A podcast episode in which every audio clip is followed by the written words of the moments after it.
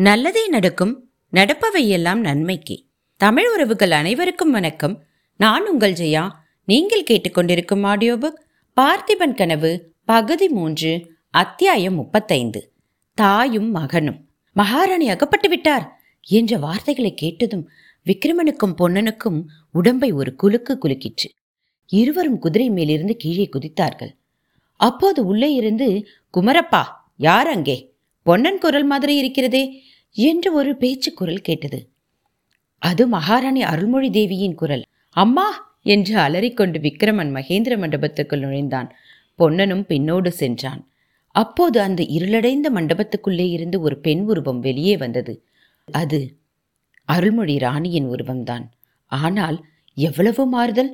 விக்ரமன் கடைசியாக அவரை பார்த்தபோது இன்னும் எவனத்தில் சோபை அவருக்கு விட்டு போகவில்லை. இப்போதோ முதுமை பருவம் அவரை வந்தடைந்தது. மூன்று வருஷத்துக்குள் முப்பது வயது அதிகமானவராக காணப்பட்டார். விக்ரமன் ஒரே தாவலில் அவரை அடைந்து சாஷ்டாங்கமாய் கீழே விழுந்து அவருடைய பாதங்களை பற்றி கொண்டான். அருள்மொழிராணி கீழே உட்கார்ந்து விக்ரமனுடைய தலையை தூக்கி தன் மடி மீது வைத்துக்கொண்டு ஆனந்த கண்ணீர் வடித்தார்.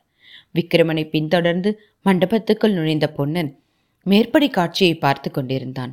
தற்செயலாக அவனுடைய பார்வை மண்டபத்தில் ஒரு பக்கத்தில் கட்டுண்டு கிடந்த உருவத்தின் மேல் விழுந்தது. மங்கலான தீவர்த்தி வெளிச்சத்தில் அது குள்ளனுடைய உருவம் என்பதை பொன்னன் கண்டான். பொன்னனுடைய பார்வை குள்ளன் மீது விழுந்ததும் குள்ளன் ஹிஹிஹி என்று சிரித்தான். அந்த சிரிப்பை கேட்டு விக்கிரமனும் அவனை பார்த்தான். திடுக்கிட்டு எழுந்து உட்கார்ந்து பொன்னா! என்றான். ஆம் மகாராஜா மாமல்லபுரத்திலிருந்து தங்களுக்கு வழிகாட்டி வந்த சித்திரக்குள்ளன்தான் இவன் என்றான். குள்ளன் மறுபடியும் ஹிஹிஹி என்று சிரித்தான். அருள்மொழி ராணி எல்லோரையும் மாறி மாறி பார்த்தாள். யாரை என்ன கேட்பது என்று தெரியாமல் திகைப்பவளாக காணப்பட்டாள். கடைசியில் பொன்னனை பார்த்து பொன்னா எனக்கு ஒன்றுமே தெரியவில்லை.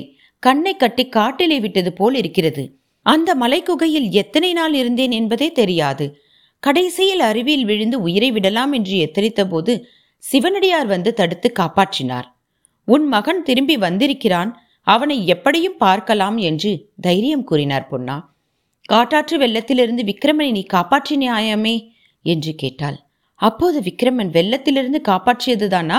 சக்கரவர்த்தியின் சிறையிலிருந்தும் காலிக்கு பலியாவதிலிருந்தும் இன்னும் எவ்வளவோ விதத்தில் பொன்னன் என்னை காப்பாற்றினான் என்றான். காலிக்கு பலியா?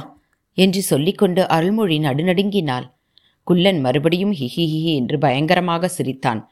பலி பலி! இன்று ராத்திரி ஒரு பெரிய பலி விழப்போகிறது. காளியின் தாகம் அடங்கப் போகிறது என்றான். எல்லோரும் அவனையே கண்கொட்டாமல் பார்த்து கொண்டிருந்தார்கள். இன்று அர்த்தராத்திரியில் சிவனடியார் பலியாகப் போகிறார். மகாபத்ரகாளியின் ராஜ்யம் ஆரம்பமாக போகிறது. அப்புறம் ஹஹஹா என்று அப்புறம் மண்டை ஓட்டைக்கு பஞ்சமே இராது என்றான் குள்ளன்.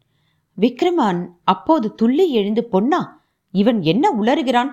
சிவனடியாரை பற்றி? என்றான். நான் உளரவில்லை உண்மையைத்தான் சொல்கிறேன். அந்த கபடசாமியாரை காலையும் கையும் கட்டி பலிபீடத்தில் போட்டிருப்பார்கள். நடுநிசி ஆச்சோ இல்லையோ கத்தி கழுத்தில் விழும் என்றான். அப்போது அருள்மொழி தேவி விக்ரமனை பார்த்து குழந்தாய் இவன் முன்னமே இருந்து இப்படித்தான் சொல்லிக் கொண்டே இருக்கிறான். ஐந்தாறு நாளைக்கு முன்னால் நான் குகையிலிருந்து தப்பி அருவியில் விழப்போன போது சிவனடியார் தோன்றி சீக்கிரத்தில் என்னை மீட்டு கொண்டு போக ஆட்கள் வருவார்கள் என்று தெரிவித்தார். அந்தபடியே இவர்கள் வந்து என்னை மீட்டு கொண்டு வந்தார்கள். வழியில் மறைந்து நின்ற இந்த குள்ளனையும் பிடித்து கொண்டு வந்தார்கள். இங்கு வந்து சேர்ந்தது முதல் இவன் இன்று ராத்திரி சிவனடியாரை கபாலிகர்கள் பலிகொடுக்கப் போவதாக சொல்லிக் கொண்டிருக்கிறான். ஐயோ எப்பேற்பட்ட மகான்! நமக்கு எத்தனை ஒத்தாசை செய்திருக்கிறார்? அவருக்கா இந்த பயங்கர கதி? என்று அலறினாள். விக்ரமன் பொன்னனை பார்த்து பொன்னா நீ என்ன சொல்கிறாய்? இந்த கொடும் பாதகத்தை தடுக்காவிட்டால் நாம் இருந்து என்ன பிரயோஜனம்? அதெப்படி முடியும் மகாராஜா? உங்கள் நிலைமையை மறந்து பேசுகிறீர்களே. நாளை பொழுது விடிவதற்குள் நாம் மாமல்லபுரம் போய் சேராமற் போனால்? சேராமற் போனால் என்ன? கப்பல் போய்விடும். அவ்வளவுதானே? அப்போது பொன்னன் அருள்மொழி ராணியை பார்த்து அம்மா இவரை பெரும் அபாயம் சூழ்ந்திருக்கிறது. தேசப்பிரஷ்டமானவர் திரும்பி வருவதற்கு தண்டனை என்னவென்று தங்களுக்கு தெரியாதா? இவர் இங்கே வந்திருப்பது மாரப்ப பூபதிக்கு தெரிந்து காஞ்சி சக்கரவர்த்திக்கும் தெரியப்படுத்திவிட்டார்.